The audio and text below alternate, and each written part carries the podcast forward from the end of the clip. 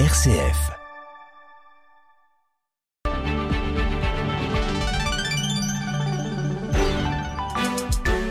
« 18h10 et vous êtes bien sur RCF. Bonsoir et bienvenue à toutes et à tous dans le 18-19 régional. Deux nouvelles invitées ce soir dans le 18-19, de nouveaux partis dans cette course à la présidentielle. À 18h40, nous recevrons Anne Hidalgo, la candidate du Parti Socialiste. Et puis dans 5 minutes, c'est Gerbert Rambaud, vice-président du mouvement Debout la France, mouvement dont le candidat est Nicolas, Nicolas Dupont-Aignan. Et puis dans le feuilleton de la semaine, nous découvrons la star de l'église du Gine en Savoie, l'orgue qui vient d'arriver il y a tout juste une semaine. Nous le découvrons avec Anne-Charlotte de Bec de Lièvre à 18h50 dans le deuxième épisode du feuilleton de la semaine. Et puis votre rendez-vous d'actualité, c'est à 18h30 en compagnie de Charlotte Mongibaud. Bonsoir Charlotte. Bonsoir Corentin, bonsoir à toutes et à tous. Quels sont les titres de l'actualité ce soir? C'est la fin de la vague de froid sur la région Auvergne-Rhône-Alpes. Après quelques nuits de gel, les agriculteurs sortent enfin la tête de l'eau. On parlera ensuite du compostage obligatoire en 2024 pour réduire nos déchets. Certaines communes prennent de l'avance. Reportage en Haute-Savoie. Et puis dans l'un des dessins de cow-boys et d'indiens dessinés en 1944 par les enfants d'Isieux. Pour la première fois, ils seront exposés au grand public dès demain. On en parlera. Et puis le temps, demain les températures qui continuent à remonter, Corentin. Merci beaucoup Charlotte et à tout à l'heure donc 18h30 pour le journal régional. Mais tout d'abord, c'est l'heure de notre reportage du jour. Le 18-19 une émission présentée par Corentin Dubois. Et Pâques, c'est dans une dizaine de jours le moment d'acheter des chocolats. Eh bien, direction la Haute-Savoie. Aujourd'hui, nous allons découvrir une entreprise qui gère toutes les étapes de la fabrication du chocolat, de la plantation de fèves jusqu'à la vente des tablettes en passant par la fabrication. Un reportage signé Vanessa Sanson. Bonjour Serge Ngassa. Euh, bonjour madame, comment allez-vous? Bien, merci de nous accueillir à Epany dans le, laboratoire de Coco à Valais. Ici et à Villaz, vous transformez 114 euh, tonnes de fèves en provenance du Cameroun. Alors on est là dans la, dans la boutique, est-ce qu'on peut aller euh, derrière, voir ce qui se passe derrière la vitre? Je vous convie avec moi, je vous convie, venez avec moi, on va découvrir tout ça. Je suis. Par contre, je suis obligé de vous équiper, hein, je suis navré, on va vous mettre une petite Charlotte. Sinon vous allez retrouver des jolis cheveux roux dans vos chocolats. Merci. Oh, ça sent trop bon. Bonjour. Les fèves arrivent comme ça par conteneur depuis le Cameroun et on va récupérer le sac de fèves pour pouvoir passer à la phase de triage et calibrage de la fève avant d'aller en zone de torréfaction. Ok.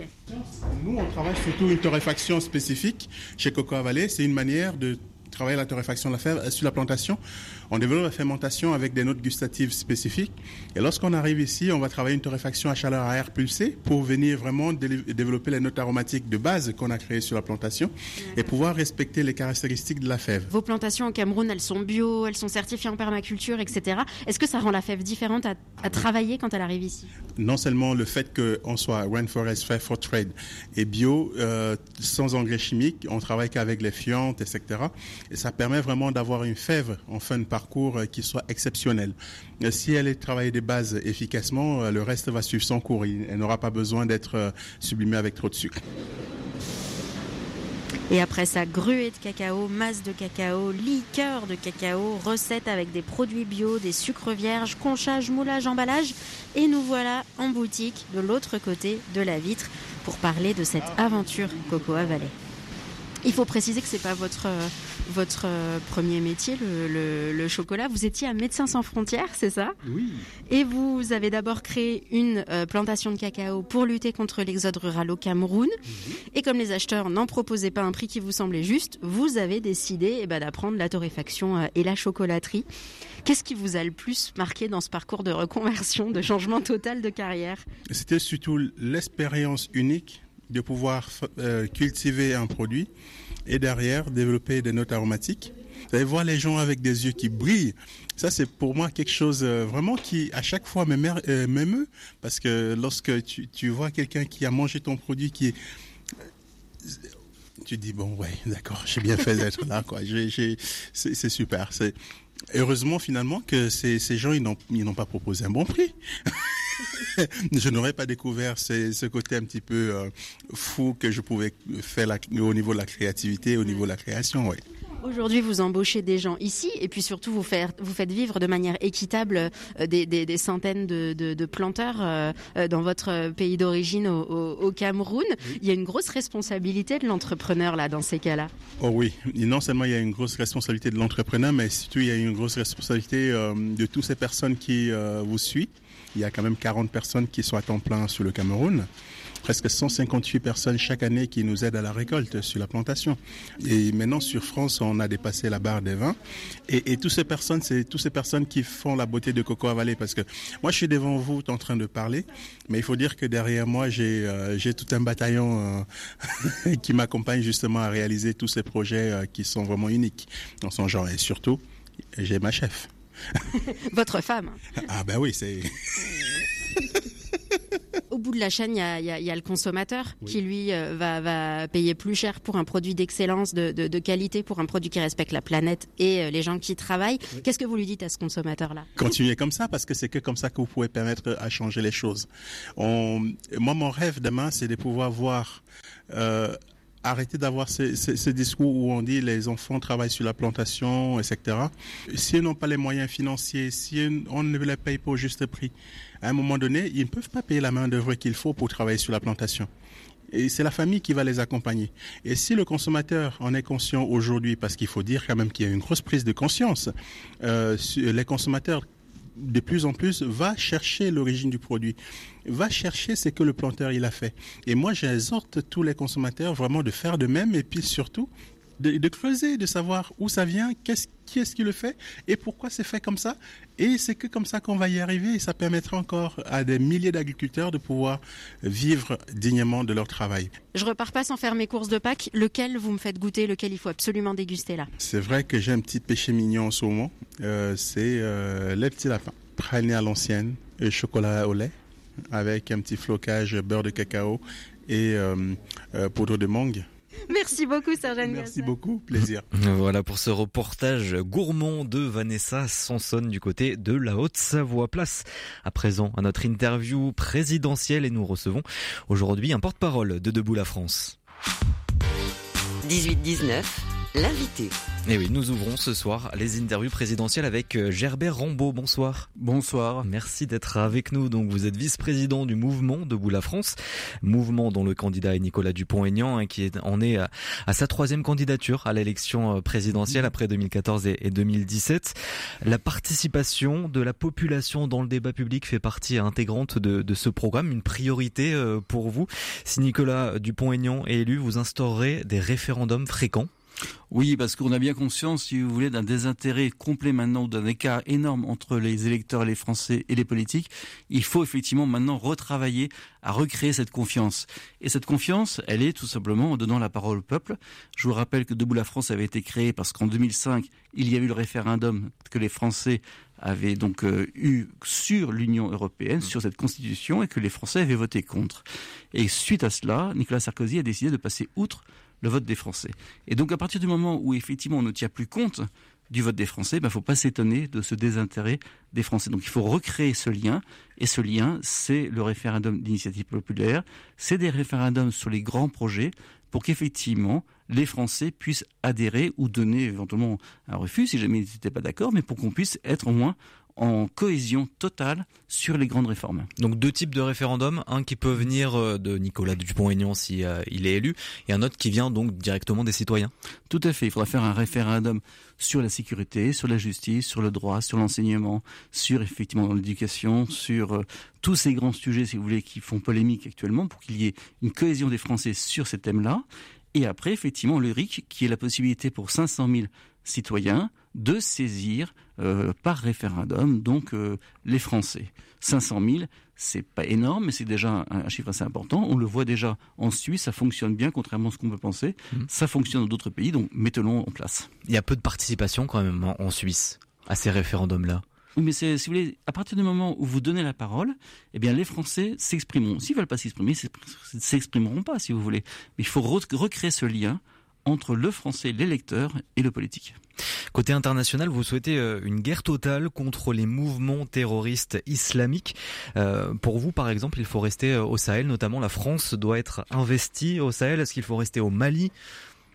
Alors, si vous voulez, la lutte contre le terrorisme islamique doit effectivement prendre plusieurs formes. Vous avez un travail qui doit se faire sur le terrain, en France, donc avec le contrôle des mosquées, avec effectivement ce qu'on a toujours dit, de proposer aux imams une charte, une charte respectant la loi française. Et puis s'ils ne veulent pas la respecter, ben, les choses seront claires à ce moment-là, mais ils n'auront plus à exercer sur le territoire français. C'est aussi s'intéresser sérieusement, je dirais, à tous euh, ces réseaux euh, de djihadisme ou qui pourraient entraîner les jeunes vers le djihadisme. Après, c'est aussi une vraie réponse à ceux qui se sont engagés dans cette voie-là comme notamment le bagne qu'on a proposé de faire à Kerguelen pour effectivement les éloigner. Les îles Kerguelen. Les îles Kerguelen. Tout près de l'Antarctique. Et après, il y a ce travail évidemment mm. sur le fond, qui est sur l'Afrique, puisqu'il faut aider à un développement de l'Afrique. Et il faut effectivement s'attaquer à la base du problème et protéger euh, les populations locales qui effectivement sont elles aussi mm. soumises à ce.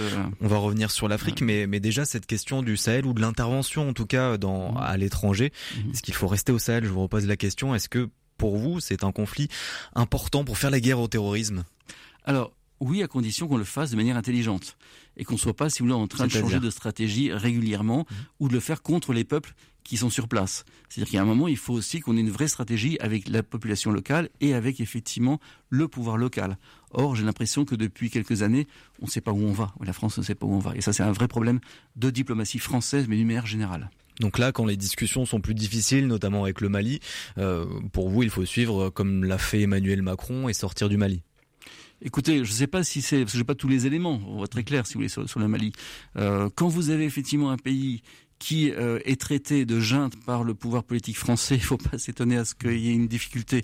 Effectivement, la diplomatie actuellement, on n'a plus de diplomatie en France. C'est-à-dire, faut être très clair on a laissé cette diplomatie euh, disparaître dans une vague Union européenne, elle-même soumise euh, aux États-Unis. On le voit tant en Afrique que euh, en Ukraine. Donc déjà, recommençons par avoir une vraie diplomatie et faisons-nous respecter en Afrique, parce que je peux vous dire que la voix de la France est mal vue et que le président de la République, Emmanuel Macron, est ridiculisé dans certains pays africains. Et vous dites qu'il faut coopérer tout de même avec les États hein, qui partagent le même objectif et qui protègent les chrétiens d'Orient. Mhm. Quels sont ces pays avec qui vous voulez coopérer sur cette question-là? Ah bah Vous avez la Syrie, vous avez le Liban, vous avez l'Arménie. on coopère avec la Syrie? Bah, Il faut travailler avec eux, évidemment. Mmh. Qu'est-ce que vous voulez euh, Depuis, euh, depuis François Ier, euh, et même encore avant, la France a été le protecteur des lieux saints.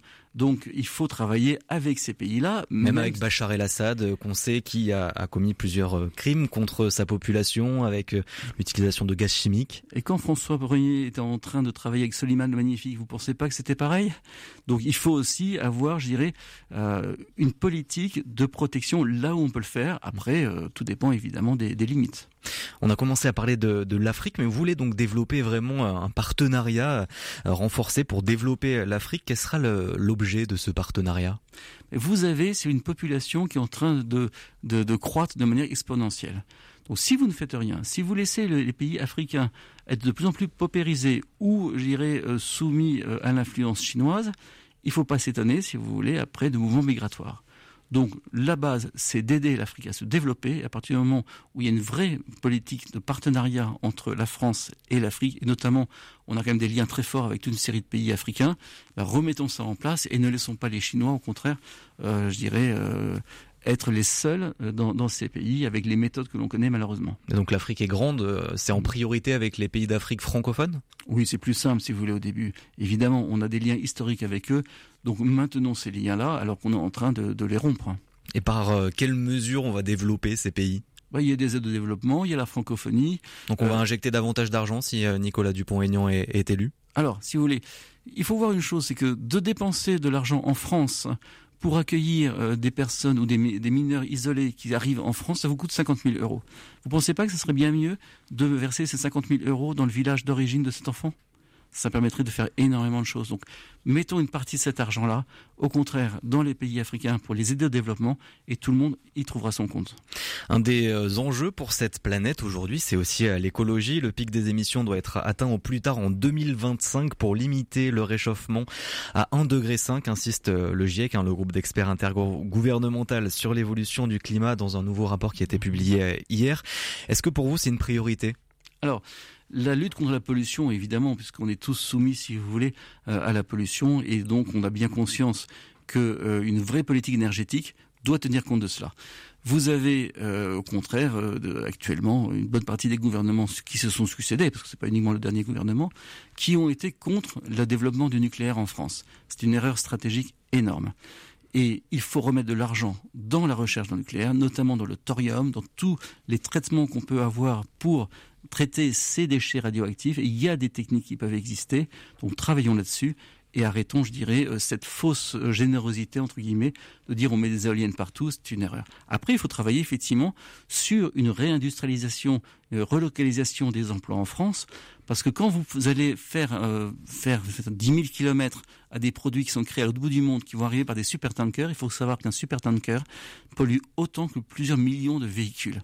Donc remettons gérer les choses à leur place, reproduisons en France, et là effectivement on va lutter contre la pollution. Donc on développe l'énergie du nucléaire, on construit des réacteurs oui, je pense qu'il faut. Ah, écoutez, on verra ça. On déjà remettons en, fonctionnement Fessenheim, ce qu'on peut déjà faire. Mm. Remettons effectivement de l'entretien sur toutes les centrales qui n'en ont pas. On a bien vu qu'on a failli avoir un manque d'électricité hier parce que justement la moitié des réacteurs étaient en maintenance. Donc il y a un vrai souci à ce sujet-là. Et pour vous, les énergies renouvelables, on ne les développe plus? Non, attention. Vous avez effectivement de la recherche dans le solaire qui est certainement une voie d'avenir. Il faut effectivement travailler dessus. En revanche, les éoliennes, c'est une absurdité au niveau écologique, environnemental et économique, puisqu'on sait très bien que c'est soutenu en fait par des taxes qui font qu'on arrive à pouvoir vendre cette énergie qui ne fonctionne que, en gros, un quart de son temps, si vous voulez. Hmm. Mais euh, dans, dans, ce rapport du GIEC, ils insistent hein, sur, sur l'importance de, de réduire déjà les énergies fossiles, de développer euh, ces énergies euh, renouvelables. Est-ce que ça va être assez? Bah, Écoutez, déjà faisons ce que l'on peut. On est un des pays les plus hmm. vertueux en la, manière, la matière. Donc si vous voulez, c'est bien gentil qu'à chaque fois, on attaque la France en disant vous devez en faire encore plus, mais on est le pays qui pollue le moins. Donc si vous voulez, je pense qu'on pourrait déjà commencer par demander aux autres pays et à commencer par l'Allemagne, qui est un des gros pollueurs, avec effectivement ses centrales à charbon et à gaz, parce que justement, sous la pression des écologistes allemands, ils ont mis des éoliennes. Ça veut dire qu'il faut le développer aussi au niveau européen en tant que présidence euh, cette année euh, de, de, l'Europe. Est-ce que c'est aussi un moyen pour Nicolas Dupont-Aignan, s'il est élu, de mettre un petit peu plus la pression à ces pays? Alors, nous ne sommes pas anti-européens, contrairement à ce qu'on dit en général, mais on est pour une Europe des nations respectueuses des peuples et des mmh. pays. Donc, à partir de ce moment-là, évidemment, trouvons des accords entre différents pays pour développer la voiture propre, par exemple. Enfin, on peut imaginer plein de vrais projets. Mais pour l'instant, l'Union européenne, depuis 20 ans, n'a pas lancé un seul projet qui ait fonctionné. Donnez-moi un exemple. Tout ce qui a été fait, Ariane Espace, Airbus, tout a été fait par la France et non par l'Union européenne. Hmm. Euh, au second tour, si Nicolas Dupont-Aignan ne passe pas comme en 2012 ou 2017, est-ce que vous soutiendrez euh, Marine Le Pen, la candidate du Rassemblement national, si elle passe aussi au second, à ce second tour? Alors laissez d'abord le premier tour se, se, jouer, si je peux dire, en tout cas se dérouler, et laissons les Français libres de leur choix. Arrêtons à chaque fois. Ça veut dire que vous ne direz pas pour qui voter? Ah bah écoutez, je ne sais pas. Est-ce que vous savez vous qui sera présent au second tour? Donc on a trois personnes qui, ou quatre qui peuvent être au second tour. Laissons les Français choisir. Et là, à ce moment-là, nous, nous ferons nos choix et nous, euh, nous serons responsables. C'est la troisième candidature de Nicolas Dupont-Aignan euh, euh, dans cinq ans. Est-ce que votre parti perdurera aussi si Nicolas Dupont-Aignan ne se représente pas? Vous savez, moi je suis un ancien RPR, donc je suis un gaulliste, et je pense sincèrement que le mouvement gaulliste ou gaullien mmh. dont nous faisons partie existera encore dans cinq ans, bien évidemment. Merci beaucoup d'avoir euh, été avec nous, Gerbert euh, Rambaud. Donc vous êtes vice-président du mouvement Debout la France, donc dont le candidat est Nicolas euh, Dupont-Aignan, avec donc cette priorité qui sera notamment donnée à la démocratie. C'est vraiment ce que vous voulez mettre en place? Les Français doivent comprendre qu'enfin il y a un homme politique intègre qui veut lutter contre la corruption, l'opération main propre pour essayer de mettre fin, si vous voulez, à ce désamour qu'il y a entre les Français et la politique. Merci beaucoup d'avoir été avec nous. Merci beaucoup. La quarantaine, une étape dans la vie d'un individu qui rime souvent avec crise. Chez les femmes en particulier, les rôles de conjointe, de mère, de travailleuse peuvent commencer à peser. Et si la quarantaine était l'âge d'un second souffle? Pour en parler cette semaine, Marie-Charlotte Laudier reçoit la psychanalyste Armelle Vautreau. Voyage intérieur, c'est ce mercredi à 15h. 18h30 et vous êtes bien sur RCF partout en Auvergne-Rhône-Alpes. Le journal régional vous est présenté ce soir par Charlotte Mongibaud. Bonsoir Charlotte. Bonsoir Corentin, bonsoir à toutes et à tous. À la une, la fin de cette vague de froid dans la région. Après quelques nuits de gel, les agriculteurs sortent enfin la tête de l'eau. On parlera aussi dans ce journal du compostage obligatoire dès 2024. Certaines communes prennent de l'avance, vous l'entendrez en Haute-Savoie. Et puis dans l'un des dessins de cow-boys et d'indiens, d'animaux et de paysages faits par les enfants d'Isieux en 1944. Ils sont pour la première fois exposés au grand public Dès demain, on en parlera. Votre météo, un temps pluvieux attendu demain, des températures qui remontent.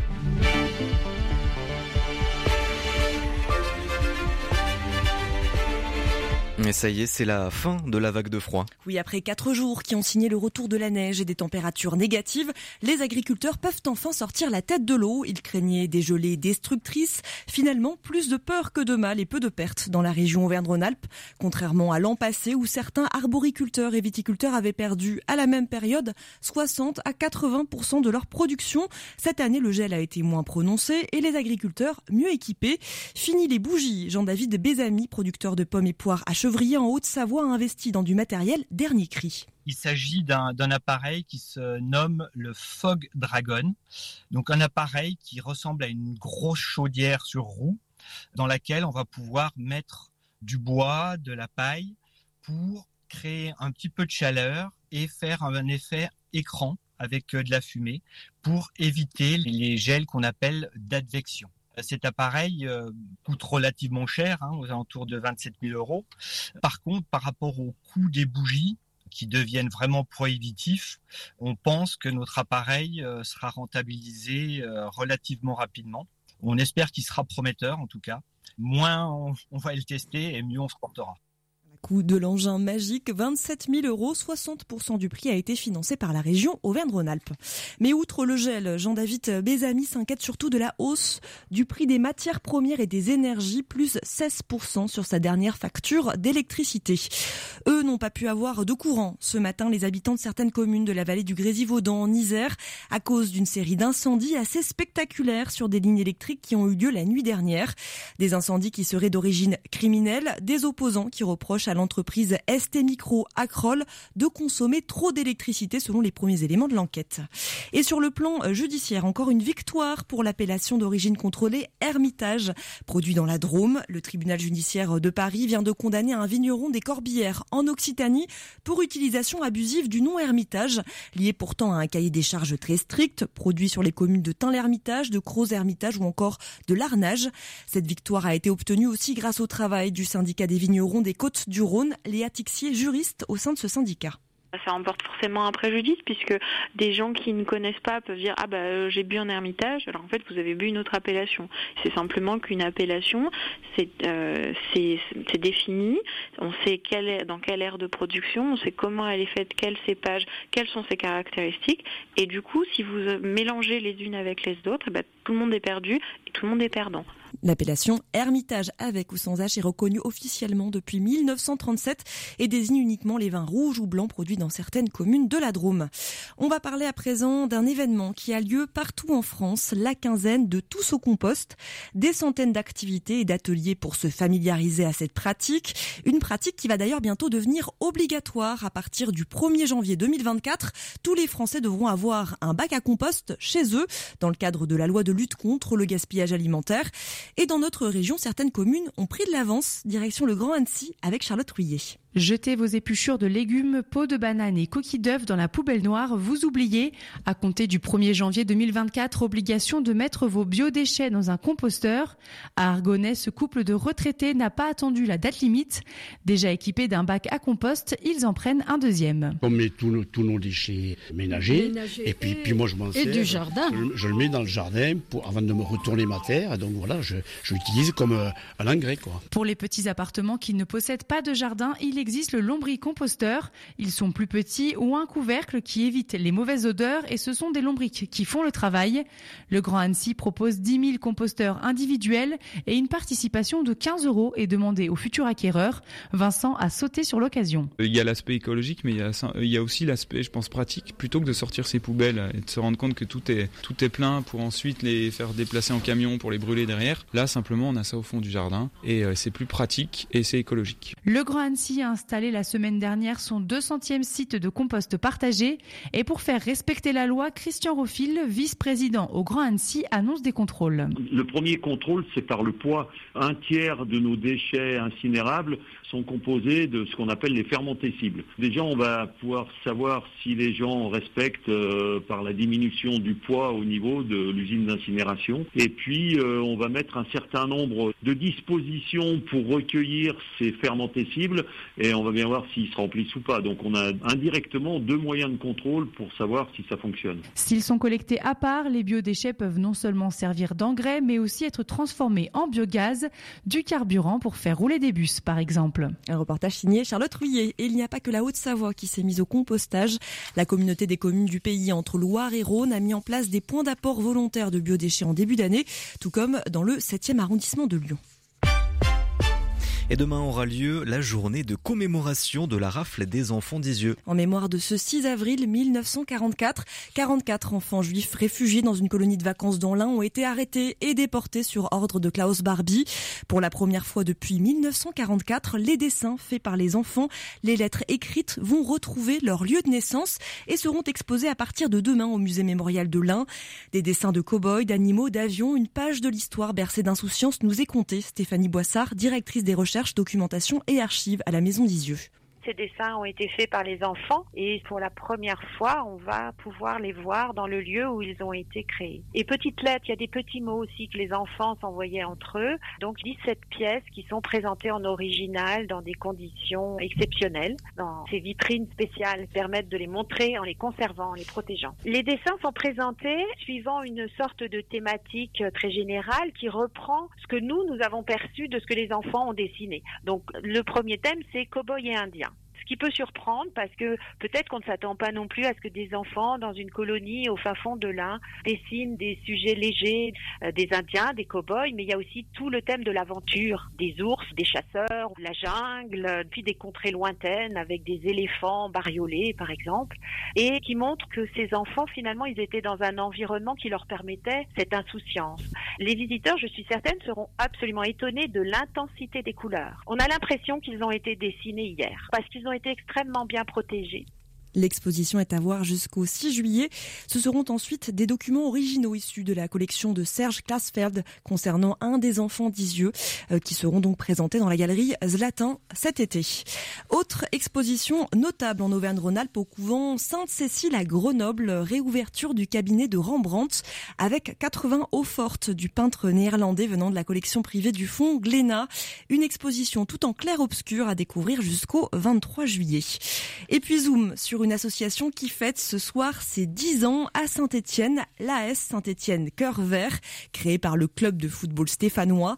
Un grand concert caritatif a lieu à 20h au Zénith avec le groupe corse I Murvini et les deux frères du groupe stéphanois Terre Noire. On écoute euh, Jean-François Bernardini du groupe I Muvrini. Ce sera un concert au Zénith de Saint-Étienne qui s'inscrit dans un, un, cheminement entamé il y a quelques années avec les Verts, au nom d'Imouvrini, mais surtout au nom d'Oumani, Fondation de Corse qui a lancé un programme euh, Devenons artisans de la non-violence, auquel s'est associé le premier club de football professionnel en France, qui est l'AS Saint-Etienne. Et donc dans ce parcours qui a donné du sens à cette formation à la non-violence qui touche les jeunes, les entraîneurs, et puis par-delà même le public et la société, eh bien nous allons agrémenter cela d'une fête que nous donnerons ensemble. Nous sommes dans un monde où la violence est banalisée, où elle est sacralisée, où on la fait même, on lui donne un prestige qu'elle n'a pas. Et forcément, elle nous contamine. Elle nous contamine dès le plus jeune âge. La réponse que nous portons, nous, c'est de dire, mais si on équipe mieux, si on décontamine, si on apprend mieux à maîtriser ses émotions, à connaître, à gérer le conflit, nous allons devenir plus forts. Et nous allons protéger ce merveilleux sport qu'est le football, euh, qui est médiatisé, où, où, sur un seul stade, le, le geste peut donner tout le positif ou tout le négatif, eh bien nous allons cultiver le meilleur. Et la non-violence se propose ça. Jean-François Bernardini du groupe I Mouvrini ce soir donc au Zénith de Saint-Étienne. Et les températures euh, remontent, Charlotte? Oui, comme tous les jours. Depuis hier, après la vague de froid qui nous a touchés la semaine dernière, on se dirige doucement mais sûrement vers les températures que nous avons connues il y a une semaine. Il fera par exemple demain matin 6 degrés à Saint-Étienne, 7 degrés à Grenoble, 8 degrés à Bourg et à Moulins, à Bourg-en-Bresse, 9 à Privas. Le temps sera globalement pluvieux tout de même demain matin avec beaucoup de nuages, des éclaircies cependant dans la Drôme, l'Ardèche, l'Isère et dans les pays de Savoie. L'après-midi, la pluie s'invite dans notre région. Il fera entre 12 et 15 degrés. Et puis la soirée, il fera également euh, la pluie sera également euh, présente avant le retour du soleil en fin de semaine à peu près. Merci beaucoup Charlotte et on vous retrouve demain à 18h30. Évidemment pour toute l'actualité régionale, place à présent à notre deuxième invité ce soir, invité à l'occasion de la présidentielle et de ce dernier sprint final et une invitée qui est maire de la capitale, maire de Paris. C'est Anne Hidalgo qu'on reçoit dans le 18-19. Chaque mois, RCF donne la parole à ceux qui ont le plus besoin d'écoute. Dans Vous avez dit fragile, qu'ils soient malades, précaires, migrants ou âgés, ils témoignent de leur joie de vivre, de leurs rencontres et expriment leur espoir. Vous avez dit fragile en partenariat avec l'association Participation et Fraternité. Programmation complète sur rcf.fr.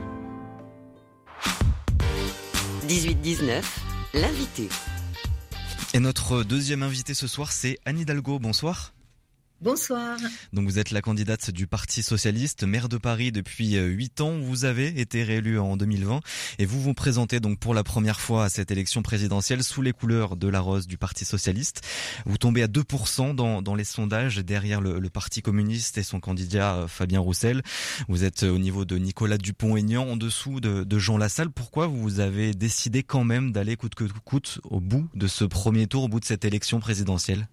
Parce que la politique, c'est d'abord euh, des convictions, des idées, euh, que je veux changer la vie des gens, que je veux m'engager, que je crois aux idées très fortes qui ne mourront jamais euh, de cette gauche euh, républicaine, laïque, sociale, européenne que je porte qui d'ailleurs existe dans ce pays, qui est très présente partout sur nos territoires, qui prône euh, la générosité, le réalisme, l'ambition.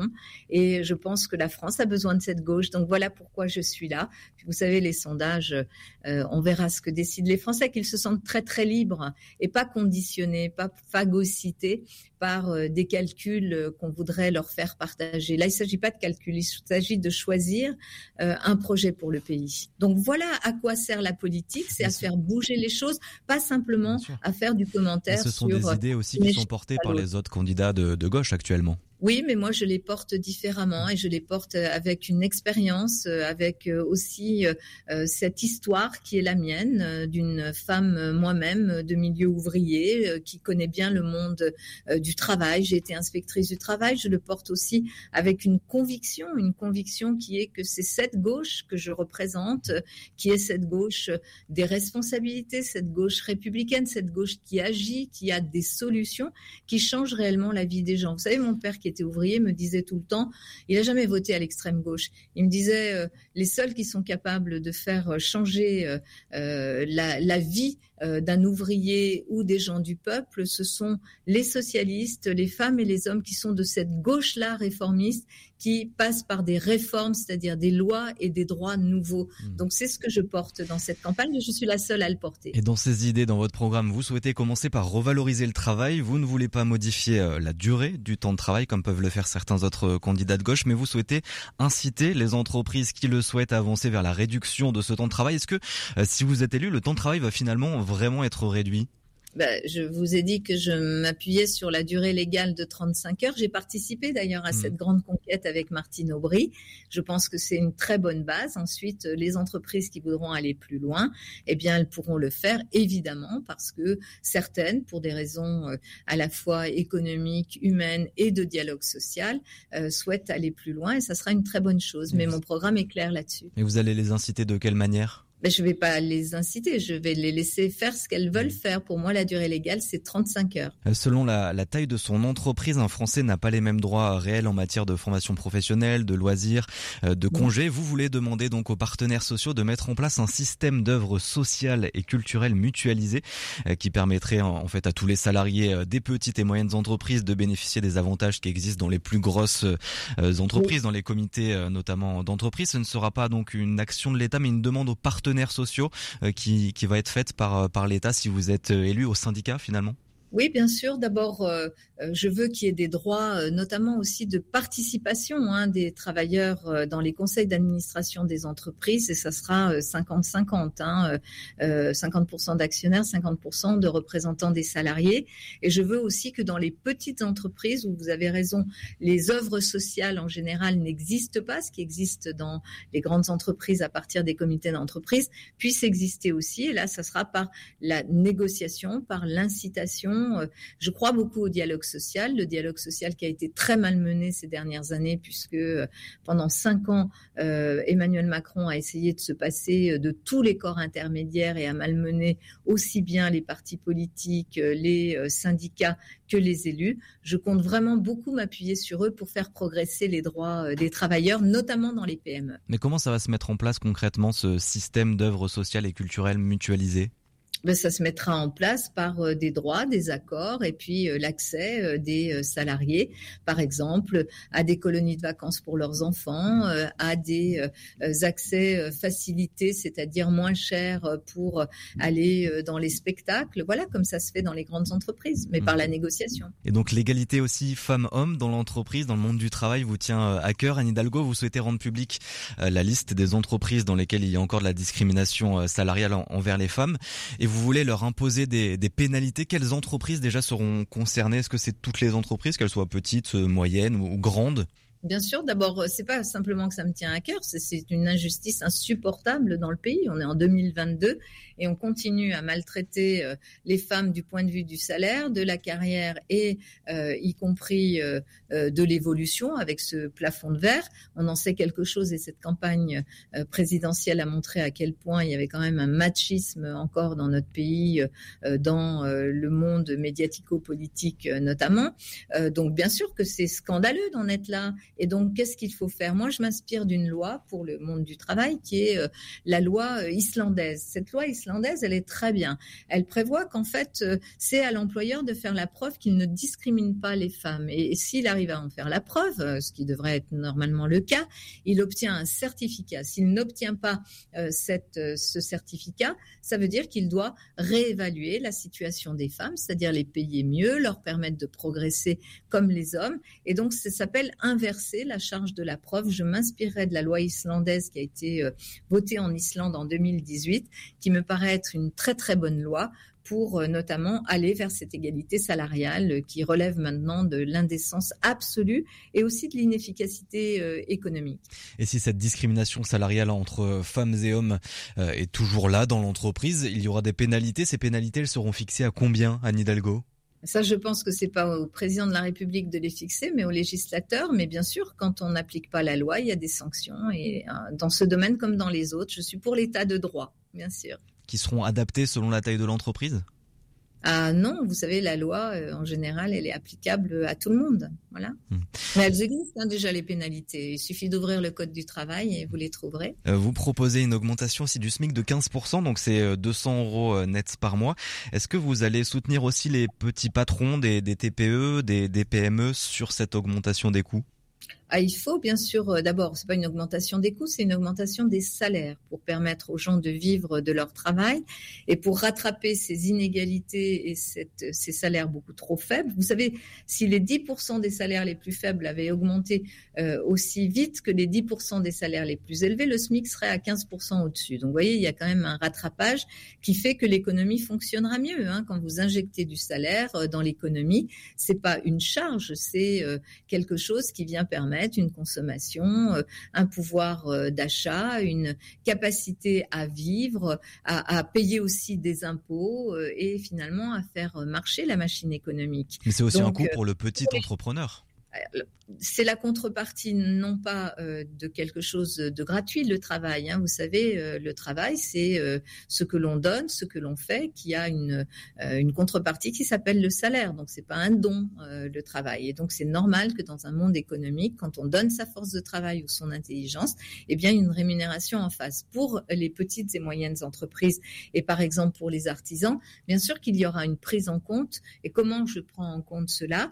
Par le fait que notamment la part des salaires dans la valeur ajoutée euh, va être un élément euh, qui permettra soit euh, de baisser les taux d'imposition des entreprises, soit par exemple de baisser aussi les cotisations dans certaines entreprises. Une entreprise qui a une part de salaire très importante dans sa valeur ajoutée, évidemment, aura un accompagnement qui ne sera pas le même qu'une entreprise en général plus grande qui a une part faible de salaire dans sa valeur ajoutée parce qu'une grande partie des salaires, euh, et notamment euh, des plus hauts revenus, sortent vraiment de l'aspect salarial pour prendre la forme d'obligation, de d'intéressement ou autre. Un petit mot pour terminer, Anne Hidalgo, sur la culture qui a été assez chamboulée hein, durant cette crise sanitaire. Vous voulez replacer cette culture au cœur du projet républicain. De quelle manière vous voulez mettre ça en place? D'abord, euh, la culture, c'est pas simplement un supplément d'âme, c'est euh, vraiment quelque chose qui euh, nous permet de vivre. Les artistes ont un rôle extrêmement important dans notre pays. Ils doivent pouvoir nous éclairer, nous permettre de comprendre le monde. Comment je ferais? D'abord, pour moi, ce quinquennat doit être le grand rendez-vous entre la jeunesse et les artistes. Donc, je ferai des résidences d'artistes partout, dans les écoles, dans les collèges, dans les lycées, dans les universités, pour que cette rencontre ait lieu, parce que cette rencontre, elle va être féconde, elle va être fructueuse pas simplement pour la création, mais aussi pour euh, les jeunes et pour euh, notre société tout entière. Et puis, je soutiendrai la création dans toute la filière, hein, depuis la création jusqu'à sa diffusion. Je garantirai euh, l'indépendance, je garantirai la non-uniformisation, parce qu'aujourd'hui, avec les plateformes, avec aussi la fin programmée par Emmanuel Macron de la redevance dans l'audiovisuel public, ça veut dire quoi? C'est aussi la fin d'une forme de soutien à ce pluralisme et à cette euh, création qui ne doit pas tenir compte simplement de critères de rentabilité. Il faut qu'on sorte de la société euh, euh, du TripAdvisor et du like qui serait la seule référence commune. Il faut qu'on laisse les artistes aller aussi vers une liberté, une liberté de création qui peut être parfois choquante, parfois, et c'est son rôle, parfois totalement à côté de la plaque, parfois ne pas rencontrer le marché euh, et, le financement du marché, parce que c'est ça aussi qui nous fait avancer. Et pour moi, ça, c'est le rôle aussi du service public, service public de l'audiovisuel, mais bien sûr aussi le soutien public à euh, euh, la culture, notamment les théâtres, les bibliothèques, toutes les formes d'art doivent être effectivement portées et poussées pour que la rencontre avec nos concitoyens ait lieu et que notre société devienne un peu plus humaine et civilisée qu'elle ne l'est et qu'elle ne l'a été ces cinq dernières années. Mais est-ce que ces plateformes, ce numérique-là aussi, n'est pas un nouvel espace de liberté pour les artistes? C'est aussi un nouvel espace de liberté. Il ne faut pas le considérer comme une contrainte, mais ça ne devient plus un espace de liberté lorsque cet espace finalement euh, formate euh, les contenus et lorsqu'il ne donne à voir et à lire ou à entendre qu'une partie simplement euh, de ce qui aura été décidé par les marchés et par les plateformes. Les plateformes ont un rôle qui peut être positif, mais elles ne peuvent pas décider des contenus. Les contenus, ce sont les artistes qui doivent en décider. Merci beaucoup Anne Hidalgo d'avoir été avec nous. Merci, au revoir. 18-19, le feuilleton de la semaine. Et toute cette semaine, nous sommes à Ugine, au pied du mont Charvin, en Savoie. Dans cette ville de sidérurgie, une association a vu le jour en 2016 pour faire venir un orgue à tuyaux dans l'église. Et alors que l'orgue est arrivé la semaine passée, Anne-Charlotte de Bec-de-Lièvre s'est rendue sur place. Aujourd'hui, à rencontre avec Pascal Coirin. C'est dans son atelier de facture à Saint-Didier en Provence que l'orgue a été construit. Pascal, alors euh, vous, quel a été votre rôle ici? Quand Dominique Barberis a fait ce projet donc de, faire faire un orgue dans cette, église, il s'est trouvé qu'il y avait une opportunité qui s'est présentée. S'il y avait un orgue, non, un instrument neuf, construit dans l'atelier de Jean Dunant à Lyon, qui est un facteur d'orgue qui a cessé son activité maintenant et qui liquidait le fond de son atelier. Et on a donc euh, racheté ce- cet instrument qui n'était pas tout à fait achevé. Et à partir de là, bon, bah, ça a été le départ de, de toute une aventure. Donc pour trouver quelques fonds, pour faire toute la tuyauterie qui manquait, évidemment. Et puis, et puis s'arranger pour que tout ça finisse par faire de la musique. Voilà. Oui, donc en fait, parce qu'effectivement, on a discuté bien avec Dominique de, de- de- de ça, comment réunir les fonds, etc., pour, pour aller jusqu'au bout, mais on part pas, on partait pas de rien en fait. hein. Non, on partait pas de rien. C'est-à-dire qu'ils ont fait, l'acquisition de cet instrument. Donc déjà, c'était quand même une mise de fonds importante parce que bon, il n'était pas gratuit, hein, c'est sûr. Donc il y, a eu, des gens qui ont donné, euh, qui se sont motivés pour ce projet. Et ça, je trouve ça quand même euh, admirable. C'est- vraiment un mécénat euh, très populaire. Presque un mécénat des pauvres parce qu'il y a des gens qui ont peu de moyens qui ont donné de l'argent pour ça. Donc ça, c'est, je trouve c'est infiniment respectable. Pour un beau projet culturel quand même qui, est, intéressant. Et alors, euh, une fois que ces fonds ont pu être réunis, euh, Alors une fois que été réuni, donc il a fallu quand même rajouter un petit peu d'argent, ne serait-ce que pour euh, fabriquer la tuyauterie qui manquait, hein, il n'y avait pas de tuyau dans cet orgue. Voilà, et puis l'adapter donc à, l'instrument, et puis faire l'harmonisation des tuyaux, faire des compléments de menuiserie qui étaient nécessaires pour que tout ça fonctionne bien. Et ça, c'est vous qui vous en êtes Alors chargé ça c'est ça, enfin c'est mon fils Gabriel qui, est- qui qui, lui, Parce que c'est une histoire de famille. Ouais, c'est ça, voilà. Moi, moi je suis, j'ai une entreprise qui est à, à Saint-Denis dans le Vaucluse, une grosse entreprise de facteurs d'orgue, et mon fils, lui, s'est mis comme facteur d'orgue à son compte. Et il fait de la concurrence à son père. Mais ça se passe extrêmement bien. Bah ça a l'air, vous êtes Voilà. là tous les deux. Voilà, c'est ça. Donc, euh, voilà, maintenant, l'orgue est ici aujourd'hui. Euh, je trouve qu'il s'intègre bien dans, dans l'architecture. Il n'est pas encore tout à fait terminé. Il y a des, des ornements à mettre sur le buffet, des- notamment des clairvoies un petit peu ornées comme ça pour lui donner un, un aspect plus, plus sympathique, enfin plus, plus intégré à l'édifice. Voilà. Est-ce que vous pourriez euh, le décrire pour les auditeurs?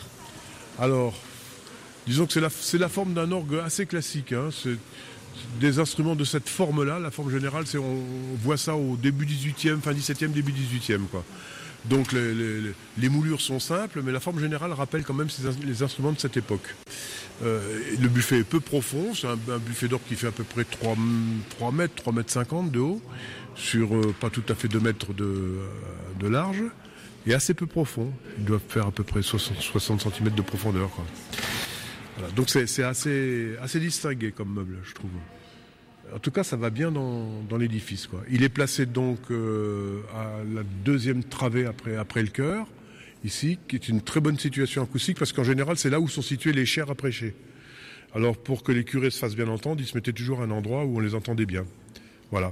En face d'ailleurs, du coup. Voilà, d'ailleurs, il y, a, il y a toujours cette chaire, elle est, elle est pratiquement en face. Elle est très belle, je n'avais pas remarqué, vous voyez, vous m'avez fait remarquer, elle est vraiment avec de très très belles sculptures.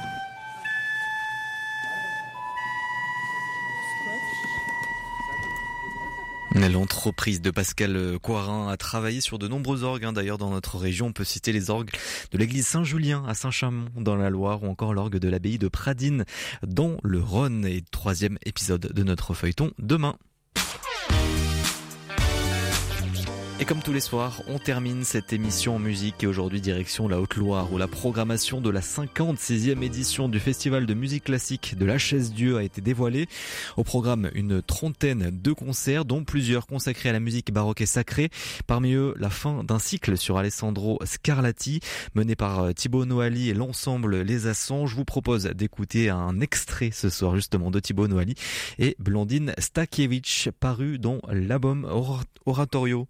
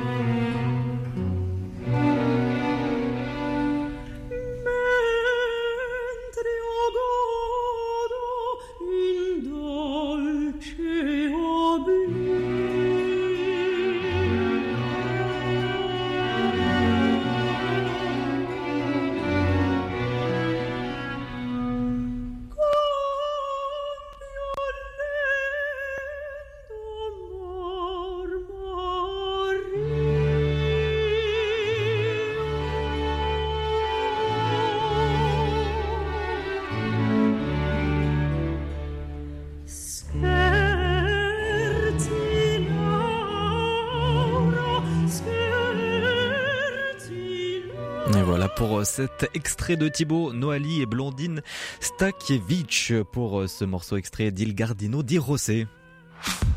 Et c'est la fin du 18-19 régional. Merci de nous avoir suivis. Merci à toutes les équipes de RCF d'Auvergne-Rhône-Alpes, à Benoît Lotz à la réalisation. Tout de suite, vous retrouvez l'actualité nationale présentée par Jean-Baptiste Labeur. On se retrouve demain à 18h10 avec deux nouvelles invités pour cette dernière course à la présidentielle. Agnès Marion, porte-parole du candidat Reconquête, Eric euh, qui est euh, le candidat Éric Zemmour, et la ministre déléguée chargée de l'industrie Agnès Pannier-Runacher, qui sera là, elle, pour présenter le programme du président sortant Macron.